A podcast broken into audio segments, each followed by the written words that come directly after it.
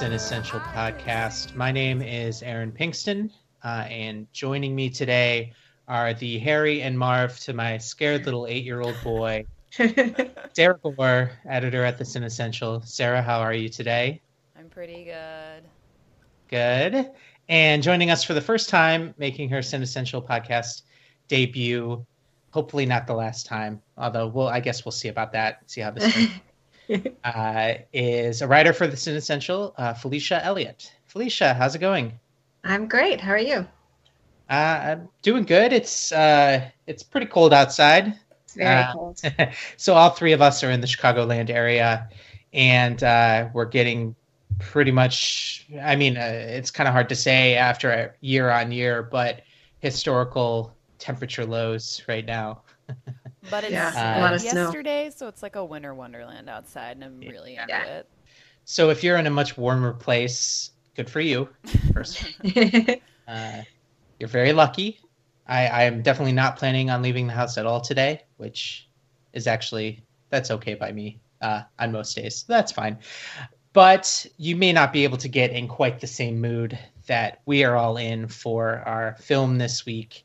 Is, of course, the 1990 classic holiday film question mark. We'll get Mhm. into that later uh, Chris Columbus's Home Alone, starring Macaulay Culkin uh, as Kevin McAllister, the boy who is abandoned by his family, who all want to go to France or something, and he is left to take on two criminals and fend for himself for days on end. It is a really horrific, uh, very serious, uh, very traumatizing film, and uh, we're we're gonna have a little survivors uh, counseling session here to uh, make sure that we're all we're all good with this. No, of course, it is a delightful and slapstick and very funny film, a film that I love from my childhood. So let's get into that. Uh, Sarah, why don't we start with you? What is your uh, relationship to Home Alone the first time, the first 20 times you saw it, uh, as I suspect? And uh, how do you feel about the film rewatching it today? Uh, yeah, I, I, I'm, I'm, I'm almost 30, and I still watch this every single year. Uh, I couldn't.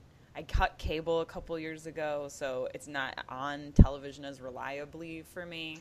So I bought it, and the only way to get it was on Blu-ray because that's what Amazon had. They didn't have the DVD. It was like half the price to just get the Blu-ray copies of Home Alone one and two. So I was like, yes, this is worth it. This is a good purchase, and I'm very happy about it. Uh, I remember watching it as a little kid. Uh, just very few movies make you want pizza quite as much as this one. um, and yeah, yeah, no, I love this movie. I think it's great. and Felicia? um, you know, I don't think I ever owned the DVD, but I watched it with my brother a lot when we were kids, when it was on TV over and over and over again. And uh, yeah, I really enjoyed it. But I also, I always stopped watching at the last like half hour because I just couldn't stand all the injuries. so I like the first, you know, hour and 15 minutes of it, but then I, I left the room at the end of it. You're more into feigning uh, gunfire to to to torment a, a pizza Yeah. delivery boy. That that's Yes. more your scene. yeah, I like passive aggression, I guess. Okay, that's good. Now I think we're all in the same boat here. Um, this movie came out. I was, I believe, uh, six years old. Uh, may have been five, depending on when it when it was released. But uh, I di- so I don't really remember watching it right when it first came out. But of course, I remember in the subsequent years, whether it, it was on HBO.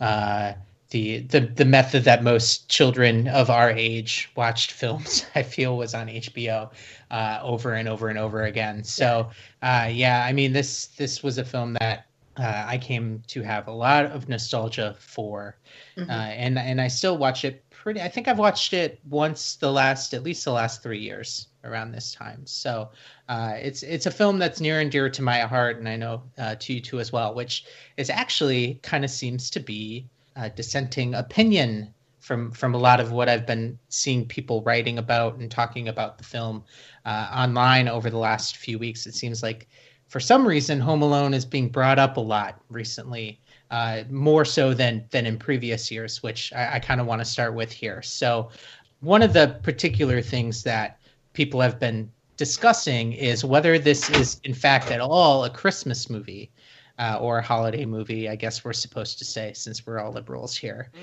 Mm-hmm. so that that's sort of an interesting thing. I, I, mean, I guess I've never really thought of it uh, in particular terms of at least first thought of it as as a movie about uh, the holidays. But obviously, a lot of the holiday trademarks are there, and I think we'll we'll start with Felicia here because uh, this week on the on the site you'll you hopefully will would have read her essay which is uh, on this very topic whether or not home alone is a christmas or holiday film. Uh, so felicia what what did what are your thoughts on this?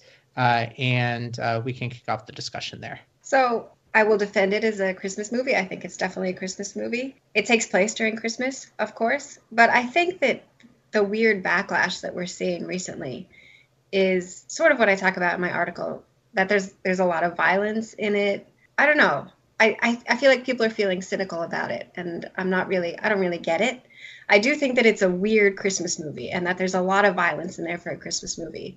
But I don't think that all Christmas movies have to be saccharine. And I think what makes this one good is that it's not saccharine. But I think it's definitely a Christmas movie. Yeah, it's sort of weird, right? Because I feel like eh, this may just be my feeling uh, but it seems like all of the people who have defended for years that Die Hard is a Christmas movie yeah. absolutely are the same people who are coming out and saying that Home Alone is definitely not a Christmas movie. So it's a little bizarre. Uh, but anyway, Sarah, what do you what do you think about this topic? Because I think uh, from from our from our pre uh, pre roll here, you seem very passionate about this question.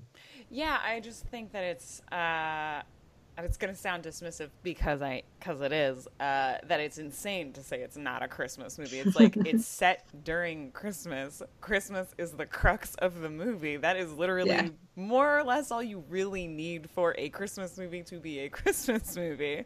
Like uh, and again, yeah, like people are giving Die Hard all of this room to like be called a Christmas movie, which I think fits the same bill. Like you know, it might be ho ho ho. Now I have a machine gun, but it's still it's Santa. it's a Santa reference. You don't have those in normal movies throughout the year. Um, yeah, and so like, and the violence is just so goofy and like over the top. And like, as a little kid, like I was three when this came out, none of that registered as anything that could possibly be that bad. Like I was just like, yeah, this is funny. like, like it's like Tom and Jerry level of violence. Yeah, exactly. It's like it's like Tom and Jerry, Bugs Bunny. Like I don't think you should actually drop an anvil or a piano on somebody.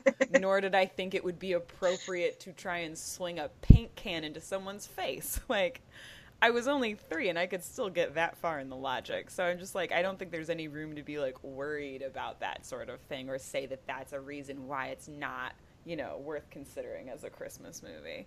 Um, also, yeah. it's just so great. And I think if we're talking about Die Hard and Home Alone, I think it would be appropriate to watch Die Hard in other times of the year. But it would be weird to watch Home Alone in other times of the year. I agree with that. Yeah, that's an interesting point. Um, now, I'll, I'll say, like I said, in my love for this movie and when I watch this movie, even though I do watch it at the end of December typically, I, I really don't the, the at least the things that appeal to me and appealed to my 10 year old self uh, were not the the Christmas spirit, the the struggle for uh, Kevin's mother to get back home and and have all these uh, difficult uh, issues about uh, getting you know catching flights or, or finding someone who who can get her to Chicago from uh, wherever she ends up. I, I, can't remember. It's like in Pennsylvania at some point. Scranton says, or something like that. Scranton, yeah, Scranton, Pennsylvania. Um, and it's it, and it, it, and it's not really the even the sort of the the scenes with old man Marley where they're in the church and it's about him, you know, realizing that uh, you know the forgiveness about old man Marley's problems with his family so he can reunite, reunite with his granddaughter and, and, sort of these these more like a word you said these kind of saccharine ideas and, and mm-hmm. these uh, the, these themes about love and family and things like that that that's not really what i come to home alone for um, right. and and those scenes i mean in some ways they kind of stick out like a sore thumb, but it's, it's sort of the spirit of this kid, Kevin McAllister, who is sort of realizing this this dream that now he can be an independent person and, and doesn't have to deal with his you know his dipshit older brother uh, or all of his you know his dweeby cousins and sort of live his own life but then realize that that really isn't all that ideal. There's sort of a in that premise and they kind of touch on it directly but there's this sort of fantasy element that's almost there um, yeah, absolutely. Of course, he thinks his he's made his family actually disappear, which that sort of element is very tied to a lot of Christmas stories. I mean, Christmas Carol. You have the sure. you know the ghosts of of the past, future, and present. You have It's a Wonderful Life, where you know he's able to see through his life again uh, and see how um, you know George George Bailey how he how he should appreciate the things in his life that he hasn't and and and realize that people appreciate him even though, though they don't. There is that sort of strain throughout the film. Sure, uh, yeah. And it really hits heavy at the end. But still, I mean, Harry and Marv are my jam. That's why I love this film. Because Joe Pesci and uh, Daniel Stern are so amazing in this. Uh, and part of my opening statement, I talk about how those two actors come to this role in in in such a perfect way, and their sort of personas work in this film in such a in such a peculiar and perfect way uh, that it really makes this premise, which is just obviously very silly, of this kid fending off these two career criminals, these people who could potentially be dangerous, and just totally foil them uh, is is really ridiculous. But let's let's actually go back to to the spirit of Christmas. And uh, Sarah, why don't you talk about um, so this this idea that you brought up uh, before we started recording about how sort of children and adults can approach this movie and sort of sympathize with with different characters. I think this is a really interesting idea and something that I definitely found in in my latest watch um, of the movie yeah, so I in in rewatching it and trying to think of it a little more critically instead of just like you know wrapping presents while it's on in the background. um, I realized that the the script itself, like John Hughes has this script that actually has all these little tiny like moving parts to it and you don't really think about what they're doing until like you take a step back and realize like oh wow like had this been crafted just slightly differently, like this just starts to not work. Where like if um and this is something I actually just thought of like if Kevin thinks his family just left him, like that they just forgot him, and that it's not that he said, I wish you'd disappear, then he wakes up and it seems that they have disappeared uh, then all of a sudden it's it's a lot sadder and maybe it's not as yeah. funny. And they're like so he's like okay that which is like and it works too. Like if a little kid was like I wish you'd go away and then he's like well their cars are still here. Like they can't have gone to the airport. I must have like Christmas magicked them away. Yeah it's it's um, something I think every kid has thought at some point yeah. in their lives yeah and so like, you know I think and then that, you always feel bad about it and, and Kevin right. does too.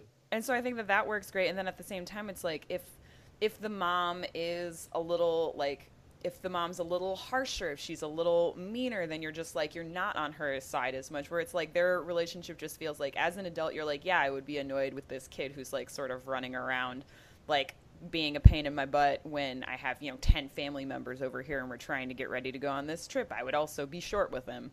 Uh, whereas, like when you're a little kid, you're like, "Yeah, it sucks when you order the cheese pizza and everybody eats it all and you don't get any. Like it's it's horrible and it's the worst." Like, so I remember being a little kid and like super identifying with that, just like, "Yeah, like that's terrible." But none of that is so terrible that you're just like, "Oh, his family really is awful." It's all like it manages to stay like sort of right in the center, so like it doesn't go too far in either direction, so you don't end up being like I just straight up hate this kid. Like he sucks. Like I don't care that they left him.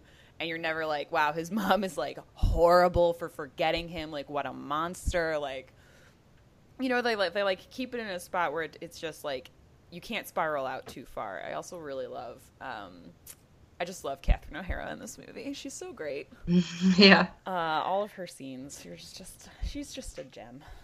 Yeah, yeah. I, I, mean, I'm I'm there with you. Um, particularly this this last time I watched it, I I really did think that Kate McAllister, Kevin's mother, she she's definitely not. I mean, it's it would be easy to just sort of write her off as a bad parent, but you also, I mean, by the end, you see how much stress she is under, and how difficult that is, and how difficult the responsibility is that she has to sort of juggle throughout her life must be. That now, as I'm growing into an adult, I don't have kids, but I could imagine how just terrified and difficult those mm-hmm. two days or whatever that she's trying to get back. And then just the one thing that I definitely can more directly relate with her is the like the hassles of working with customer service reps.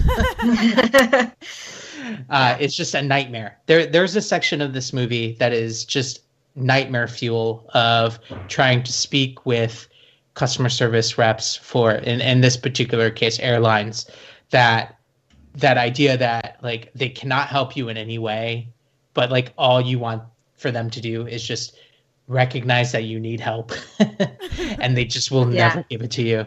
You gotta yeah. you gotta wait for your own personal um, Gus Polinski to come in. That's and right. Polka King. Um, who I was delighted because I think I'm, I I can't believe I I didn't know this before, but that he did improvise all of his lines throughout the movie, and they're all so perfect. It just makes me so happy. I don't know if we want to pivot to this now, but I definitely want to talk about uh, John Candy in this movie for like an hour. Yeah, let's do it. Um, because like one of my one of my favorite scenes with him is like he's he's finally offered to give you know he meets he meets Kevin's mom, uh, says he can give her a ride, and then there's this scene riding in the back of this truck, and he's trying, he's really trying to like empathize with her. And she's like, You've never left your kid at home, have you? And he's like, No, no, I never did. But then he just tells this bizarre story about how he did accidentally leave his kid home alone in a funeral parlor with a corpse for like eight hours or something. And he's just like, yeah, you know, and he, the kids are resilient. They bounce back. He started talking again after a while. Yeah, it was like after two weeks or something. Yeah, something like that. He's like, yeah, after two weeks he was talking again. And it was fine. just like Catherine O'Hara's face is just like horror. She's just like, let's I regret this conversation. Let's not talk about this. yeah. Yeah. Oh, it's so good. And it's just like it's it's again another one of those things where it's like you could be like that's a terrifying story, but because it's Jolly Jolly John Candy delivering it, who's just like his perfect like adorable version of himself, you're just like, oh, what a, what a cute tale. I love this. This is great. I don't know if yeah. you, uh, you had thoughts. He, he stuck out for you if you were all about the Harry and Marv party. Yeah, I mean, obviously, John Candy is a national treasure. Uh, and anytime he shows up in any movie, you kind of have to really just give him give him all of your attention. Absolutely. I I, I probably am not the um, as connected in general to John Candy's career as many people my age or maybe a little bit older. But yeah, I mean, you gotta love the Polka King. Uh, even in those like I kind of said before, like some of these scenes they that take you away from the the mischievous things that or the, the trouble that Kevin is getting into. Um, they could feel just like total filler or co- totally could drain all the energy out of the movie. Um, but when you have Catherine O'Hara and you have John Candy, you know it, it's gonna work. So that's actually a really good point. Like I, I could absolutely see a different version of this where those scenes are written differently, or they give John Candy less freedom, or they just ha- have somebody that's not as good as improvising as he is. And then those scenes just become the boring part of the movie instead of something that's sort of like a delightful breather from whatever, you know, like kid fueled tension there might be with what, what Kevin is dealing with throughout the rest of it. Yeah. And I, I mean, I think the movie is smart enough too that once you get to that third act centerpiece of Harry and Marv getting into the house and the showdown between them and Kevin, it doesn't cut back. Uh, it doesn't cut out of that uh, out of that scene until it's it, until it's that scene is done, and then uh, you get the conclusions and everything else after. Which you know, so it's able to sort of maintain that crazy amount of energy that that final set piece has. Um, it's only like 20 minutes of the movie, and it doesn't come in until like 70 or 80 minutes into the movie. Mm-hmm. But it is so jam packed with all of these booby traps and these gags that it is just like it's it's a it's a Looney Tunes cartoon. I mean, it's it's just an amazing uh, amazing sec- uh, sequence, and um, I mean, it's it's perfect in, in most ways in, in my mind. So let's uh, let's transition. Why don't we talk about the the end of, of the film and a little bit more about Marv and, and Harry uh, and uh, all the amazing little moments at the end.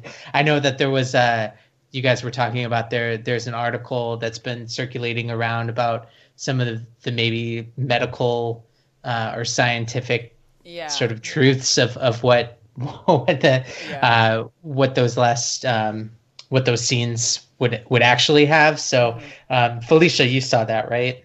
Yeah, yeah. It was a doctor who kind of diagnosed them with what yes. injuries they would actually have, what damage they're doing to their body. right. It, it, it's a, it is kind of. I mean, part of the silliness and the fantasy of everything is that.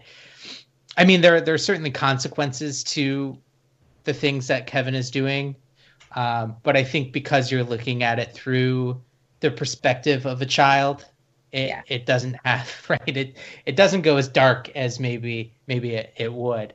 Um, but yeah, let's talk about uh, what are some of your guys' favorite favorite gags in in that last uh, sequence. What really uh, what gets you going? Um, so one of my, uh, I think probably one of my favorite parts, uh, at least this this rewatch, uh, is actually a scene that's the whole reason why one of my good friends uh, will not watch this movie ever. uh, she is super afraid of spiders, uh, and there is a very very great. I think it's I think it's uh, Harry is the one that has the the spider on his chest. Yes. Or is it the opposite? I can't remember. No, it's it's, it's Harry. The solution. It ends up on Harry's chest. Yes. Yeah the solution they come up with is to uh, grab one of their crowbars and to try and smash the spider with it. and well, a, I'm like, well, he like he would die. I feel like that would like crack his rib cage. But also, uh, I love it because the scream that. Um, that Harry emits, I really think should be like the new Wilhelm scream, and it should just be used in everything for every reason ever because it's so high pitched and sustained and just like I don't know why. I just find it so funny. Like the sound that he makes just kills me. I love it. That is the funny part. What's your What favorite? is some of your favorites, Felicia? When I was a kid, I always cracked up at the feathers. Uh, is it Harry who gets covered in the feathers? Uh, yes, I, I believe it's Harry. Yeah. And then Marv comes in and says, "Why are you dressed like a chicken?" Yeah. I, I, when I was a kid, I thought that was a riot. like he really believed he dressed up like a chicken. yeah. Uh, Marv isn't the most bright uh, in the box in terms of, especially in, in terms of hardened criminals. But I, I, think that balance between them is actually pretty interesting, um, and you kind of see that in the casting of the actors too. Um, so, I mean, Joe Pesci is is mostly known as being a very violent uh, thug kind of character in many of the the movies that he's most known for. Of course, of course, this very same year, um, he was in Goodfellas and uh, in a role that he won the the Oscar for uh, as possibly the most threatening, violent, dangerous person that has ever been in a movie. Yeah. And and so you see him show up, and and it does give the film a little bit of the stakes it needs. It doesn't need so many stakes because of just how over the top it is, but I feel like his presence really gives just enough of the stakes uh, uh, to make it feel like these guys could actually do something to Kevin if they have the, the opportunity to. Um, and then you contrast that with Daniel Stern, who's just he's like a cartoon character. Yeah. Um, he's like really tall, really skinny, has kind of that funny curly hair, uh, and just dumb as a rock. Um, yeah.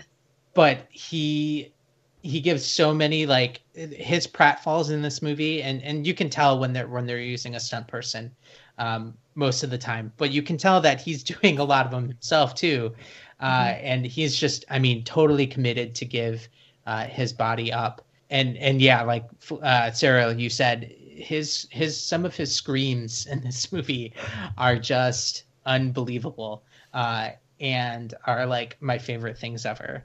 Uh, when the when the as I call it the Chekhov's tarantula mm-hmm. uh, is, is is placed on his face um, before it, it, it, before he uh, crowbars uh, his partner. That that just scream that he he lets out is one of the most iconic movie moments uh, in my mind.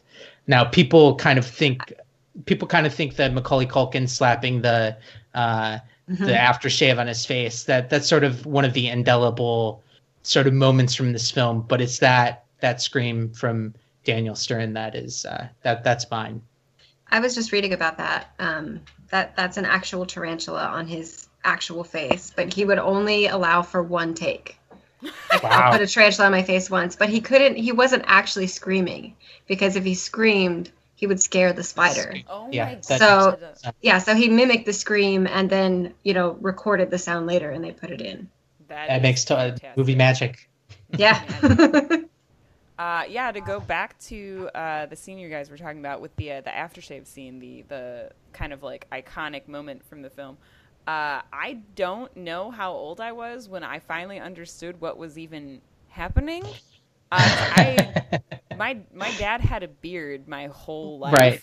So I didn't well, know what I didn't know what aftershave was. So I didn't understand yeah. why he was screaming. Maybe until like into my twenties, I was just like, I don't know why this is I don't know why he's yelling. I don't understand what's going right. on. I, I, can tell you when I understood, and that was uh, a week ago when I rewatched the movie. And I asked my husband, "Why is he screaming?" my husband was like, "It burns. Aftershave burns." And I was finally like, "Oh, okay."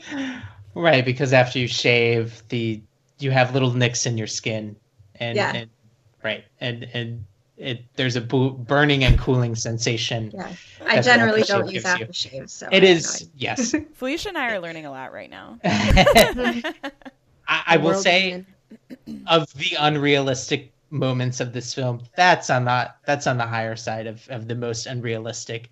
Uh, just how just how animated that uh, that reaction to the aftershave may be. It's not quite that bad, but and actually do it twice. I think he it happens. Yeah, he does do it twice. He doesn't learn his lesson, but that's okay. uh, let's talk about some of the other antics of Macaulay Culkin throughout this film, which um, there's some really amazing stuff. We we've already mentioned uh, the the gag with the pizza delivery guy. Uh, I mean that the fake film noir that that he's watching is like such a cool little moment. I think, especially well, one, I mean, no what kid is going to be watching that movie like have any interest in, in you know this sort of hard boiled uh, noir movie? I, where did he even find this thing? Uh, anyway, uh, I I'm think because the word "filthy" is in the title. Yeah, yeah. it must be just one of his you know one of his father's favorite films or something. I'm not sure, but it, eh, that's actually a, a fun little. Um, obviously, we all uh, have memorized all of the lines because of because of the gag he, he gives with the pizza guy. But um, I think that little touch like that um, really adds a lot to to the filmmaking. It's it's a fun little. It's not really a parody, I guess, but uh, the look and the feel of that, just that short little scene that we see him watching. Mm-hmm. Um, I don't know. It it it, it kind of rings true. Yeah, actually, my, my little trivia sheet tells me that it is uh, a bit of a nod because it is called Angels with Filthy Souls, which is supposed right. to be a play on Angels with Dirty Faces. Dirty Faces. Yeah. Have you guys have you seen Actually, have you seen that? Seen any James I have Cagney not. Movies. Yeah, it's James, James Cagney. It's really it's really good. Uh, James Cagney gangster movies. It's um, it's about uh, he plays his you know street kind of thug, low level street leader gang leader, uh, and it's it's about him and I, I think it's Pat O'Brien is uh, a, not a priest but you know, some sort of uh, religious leader, and they grew up together in the same neighborhood. So it's sort of a struggle between the good and the bad, and then there's this group of kids that all idolize the James Cagney character. Uh, so it, it's kind of about um, Cagney like realizing that you know he needs to be a, sort of a, a, a figure for these for these kids to make sure that they go on the right path as they grow and and it has a, a really great ending ending scene where james cagney is is put to death for crimes it's a good movie uh, if you enjoy film noir uh, it's it's one of the earlier gang. It's not really film noir, I guess. It's more of a gangster film. Mm-hmm. Um, it's from the 1930s, I think. So it's a little bit pre the actual film noir phase, but uh, it's good. Uh, you guys should see it. Check it out. I think the only James Cagney movie I've seen is Yankee Doodle Dandy, which is definitely not a gangster movie. Yeah. That's a little different. yeah. Just a bit. But boy, can he dance. That's how he intimidates uh, intimidates people into giving giving up their cash. He dances them into submission. I think that's yeah. I think that's canon. That's film canon. Yeah, yeah that's the premise. Mm-hmm. I would love to talk a little bit about uh, Chris Columbus here, our director. Sure. Um, because I don't, I don't think of, I don't think of him as, uh, I don't know, I don't really think of him as much of a director, honestly. like, I don't have a lot of thoughts about the direction of the movies that he uh, puts out there into the world. But uh, the thing that I really appreciate is just how good he is at working with kids like yeah. pulling pulling performances out of you know like a eight year old in Home Alone. Um, and then in my mind, I'm thinking of the first two Harry Potter movies, uh, Sorcerer's Stone and Chamber of Secrets, when none of those kids knew what they were doing. yeah. Mm-hmm. to be able to create something that felt like more or less natural, to like be able to make kids that young and that inexperienced like comfortable on screen, and I really feel like a lot of that comes through uh, in Home Alone, especially because like I don't know. I don't know if I can think of another movie uh, super easily where a kid that young carries the kind of the whole film by himself. Like, yeah. he's in most of his scenes, he's alone. Like, there aren't other kids to work with, there aren't really other adults to work with half of the time or even if yeah, there are, it's point. all about his reactions and his lines and like getting that right. And it's just like a lot of pressure to put on a little kid. And I just feel like he does a great job, and it's clearly yeah, he's he's so confident yeah. uh, in the performance, and and I get it's sort of easy to make fun of of the performance, and for a couple of reasons. Well, one because of kind of how Macaulay Culkin has ended up. Mm-hmm. Um, um, but also he's there there are moments in the movie where he's absolutely like a 10 year old kid or 8 year old i think he's an 8 year old kid in the movie. He is 8 yeah. There's other times in the movie where he there's no 8 year old would act like this. Right. Like some of his interactions with old man marley and and and some other parts of the film. So it's you know it's he's he does sort of his performance is spoiled a little bit by the precocious kid you know character uh, that that you know we see a lot in movies about not necessarily about kids, but you know things like Jerry Maguire, you know mm-hmm. kids that are just they're kind of too cute or whatever. They're too a little too precocious. Um, did you guys know that Macaulay Culkin was nominated for a Golden Globe for Best Actor in a comedy? Uh, I did not know that. It's kind of crazy, right? Yeah. Um, and I mean, I think it's, it's very it's pretty well deserved. Yeah, absolutely. Yeah, I do have. I have a ten year old brother. Um, and watching it again, my brother is also very precocious, and some of the stuff that he says, I'm like, oh, that kind of reminds me of him. So yeah. I think kids like that do exist, but they're they're pretty rare. It's true, but there's something about when that's in a movie and it's right. you know you can tell that it's written in a specific right. way by adults also, um, my little brother's not going to go to the grocery store and use coupons and stuff. You know? um, back to on Christopher Columbus, Chris Columbus. Sorry, um, getting my historical figures mixed up. Uh, some of the, if you're sort of scratching your brain about, you know, what else did Chris Columbus direct? Um, he's mostly worked in family movies, and he's done a lot of a lot of movies that, like Home Alone, are a little subversive, uh, a little darker than you might expect for a kids movie or for a family movie. Uh, his first his director directorial debut was The Great Adventures in Babysitting, which is a fantastic late '80s sort of, you know, that all that '80s glam, um, uh-huh. but uh, sort of a uh, w- with a with a female protagonist in, in that one though, so it, it is a bit different. Um, he did direct the sequel to Home Alone, which we definitely got to talk about a little bit. Uh, he also did uh, Missed Doubtfire, Mrs. Doubtfire, which I know is. Didn't he do the Goonies as well? Uh, I think he wrote the he Goonies. wrote he wrote the Goonies. Yeah, he wrote the he wrote the Oh, Goonies. okay. So yeah, I mean a lot of very classic uh, late '80s, early '90s family films that you know children of our generation. the stuff that Yeah. yeah shaped our childhood. yeah, absolutely. He also wrote one and of the other best Christmas movies, uh, Gremlins. there you go. So yeah, I mean, you we don't really he doesn't really get his due, I think. And he's he's of course he's had some definite stinkers in terms of the films he's directed. Oh, for sure. Um, I mean, he directed Pixels for God's oh, sake. good God. Ugh. Uh, but uh, I think he's. I mean, we don't really ever think about him when we think about Home Alone. I feel we we think about the writer of the film first and foremost, uh, of course. Um, God, it's the name's escaping me John now. John Hughes. John Hughes. God, why'd that happen? Uh, you know, we think of this Shame John. Hughes movie almost to the point that I think even some people who love the movie don't even realize that John Hughes didn't direct it. Yeah, Yeah. I definitely forgot that when I was like looking stuff up. I was like, oh right, that he he just wrote it. He didn't direct this. So we mentioned it. Let's talk a little bit about Home Alone 2. Um, Lost in New York. uh, what are your guys' thoughts on uh, on the sequel? Is is it as beloved uh, a classic uh, in your hearts as this original? I have never seen it, Okay, What? so I can't.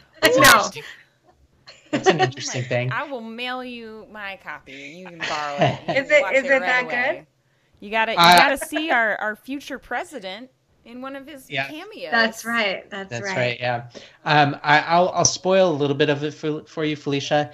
It's basically the same movie. Oh, it's it's the Okay. same movie except uh, Old Man Marley is Brenda Fricker, and she's Uh, really into birds. she's a pigeon lady in Central Park, and f- for some reason, uh, for some reason, they all and uh, this this kid ends up in New York uh, all alone, and somehow Harry and Lloyd end up there, or Harry and Lloyd, Harry Lloyd, uh, Harry and Marv uh, end up there as well. Yeah. But it but it is Kevin McAllister. It's the same. Yeah, Yep. it's the same kid. Okay. Yep. Uh, Wow. I, I I do love. Oh, and and I'll I'll say too that there is is another sequence. I I think it might be the same, taken from the same movie that he watches. I can't remember exactly. Yeah, but it's like a sequel is- or something like that. It's like the there is another movie. sequence that he fakes someone out because they think that they're listening to or they're listening to the soundtrack to the movie um, but he does it on like a tape recorder or something i don't know it's but it's basically the same thing though i will say i do love the airport sequence in that movie for some reason i don't think it's like a great sequence but how he gets lost uh, Oh, I do following too. the, the guy with and, who has the same coat as his dad i don't know there's something about that scene that that i, I like um, but yeah, I, I mean, you know, you can watch Home Alone too. Whatever. I think I think there's one super strong reason to watch Home Alone too, and that would be you watch Home Alone 2 and then you need to listen to the episode of another podcast called My Brother, My Brother and Me called Home Alone Castle Doctrine. And that is where these three hosts go into their thoughts on Home Alone 2, which has come forever tainted how I will watch it, and it's fantastic. Fantastic. Because it's just, there's a lot more holes in why anything really happens in Home Alone Oh, 2 yeah, than there are yeah. in Home Alone 1.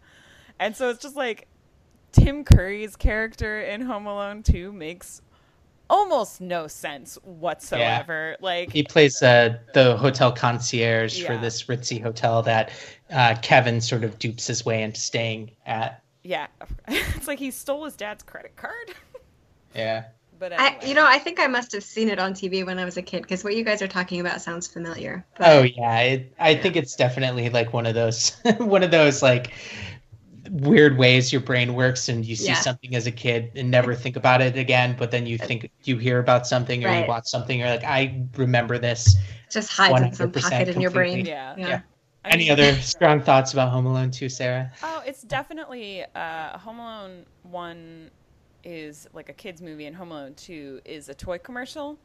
Like Oh, in every like it's a toy commercial to be like Yeah. buy the what is it called the Talkboy something like that.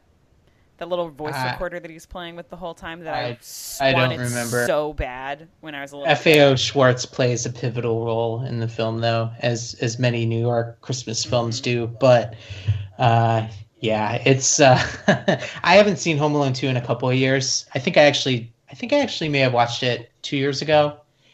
My wife, uh, whenever I watch Home Alone, she always wants to watch Home Alone two uh, as well. Which I mean, I get it's you know there there's there's part of it where they're both kind of the right sort of kind of dumb nostalgic movie that you watched as a kid but i think the quality of the two films is just they're so far apart Oh yeah. in terms of actually being a good interesting movie uh, with fun characters and and you know something of an original setup and plot whereas the second movie is just that that cynical sequel that you know we we've seen throughout hmm you know the last 20 so years where it just doesn't need to happen. It just is basically just designed to make money. Um, then- which i should say the, the first home alone home alone was a huge success. It was at some point i think it was the top grossing comedy of all time. Wow.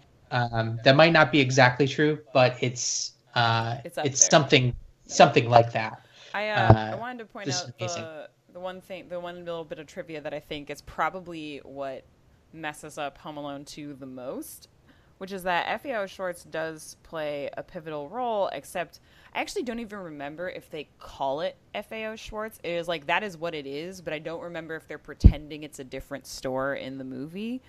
Because Yeah. like I think part of that was that they didn't get permission to film inside the store, which is why there's That this whole sense. thing about like Marv and uh, Harry are gonna rob the toy store on Christmas, and like that's why they're there because they're like, "Are all this money from people buying last minute Christmas presents for kids? Like it's gonna be loaded." But then they don't give them the permission to shoot there, and so they have this script. They're like, "Well, we got to rewrite it." So they put in this weird contrived thing where like Kevin has to go to like his aunt and uncle's like renovated like condo like they're not home but like that's where the whole action is going to take place but then it means that like instead of the criminals going to rob the toy store and Kevin is there to foil them they're like just going to an abandoned house to like murder a child I guess like, like, yes, they have no there reason is to do a that very strange, all. dark, just revenge Yeah. sort of it's it's subplot it's going on. weird Yeah, you will just I watch it that. this week Yeah. yes obviously Well, Felicia, I think you have some homework. Uh, okay. And uh, we can supplement this. Maybe you can. Yeah. You can give us give us I'm your gonna get right on that. I think it actually might also be streaming on HBO, so I'll I'll look. I I'm hundred percent certain it probably is. Yeah.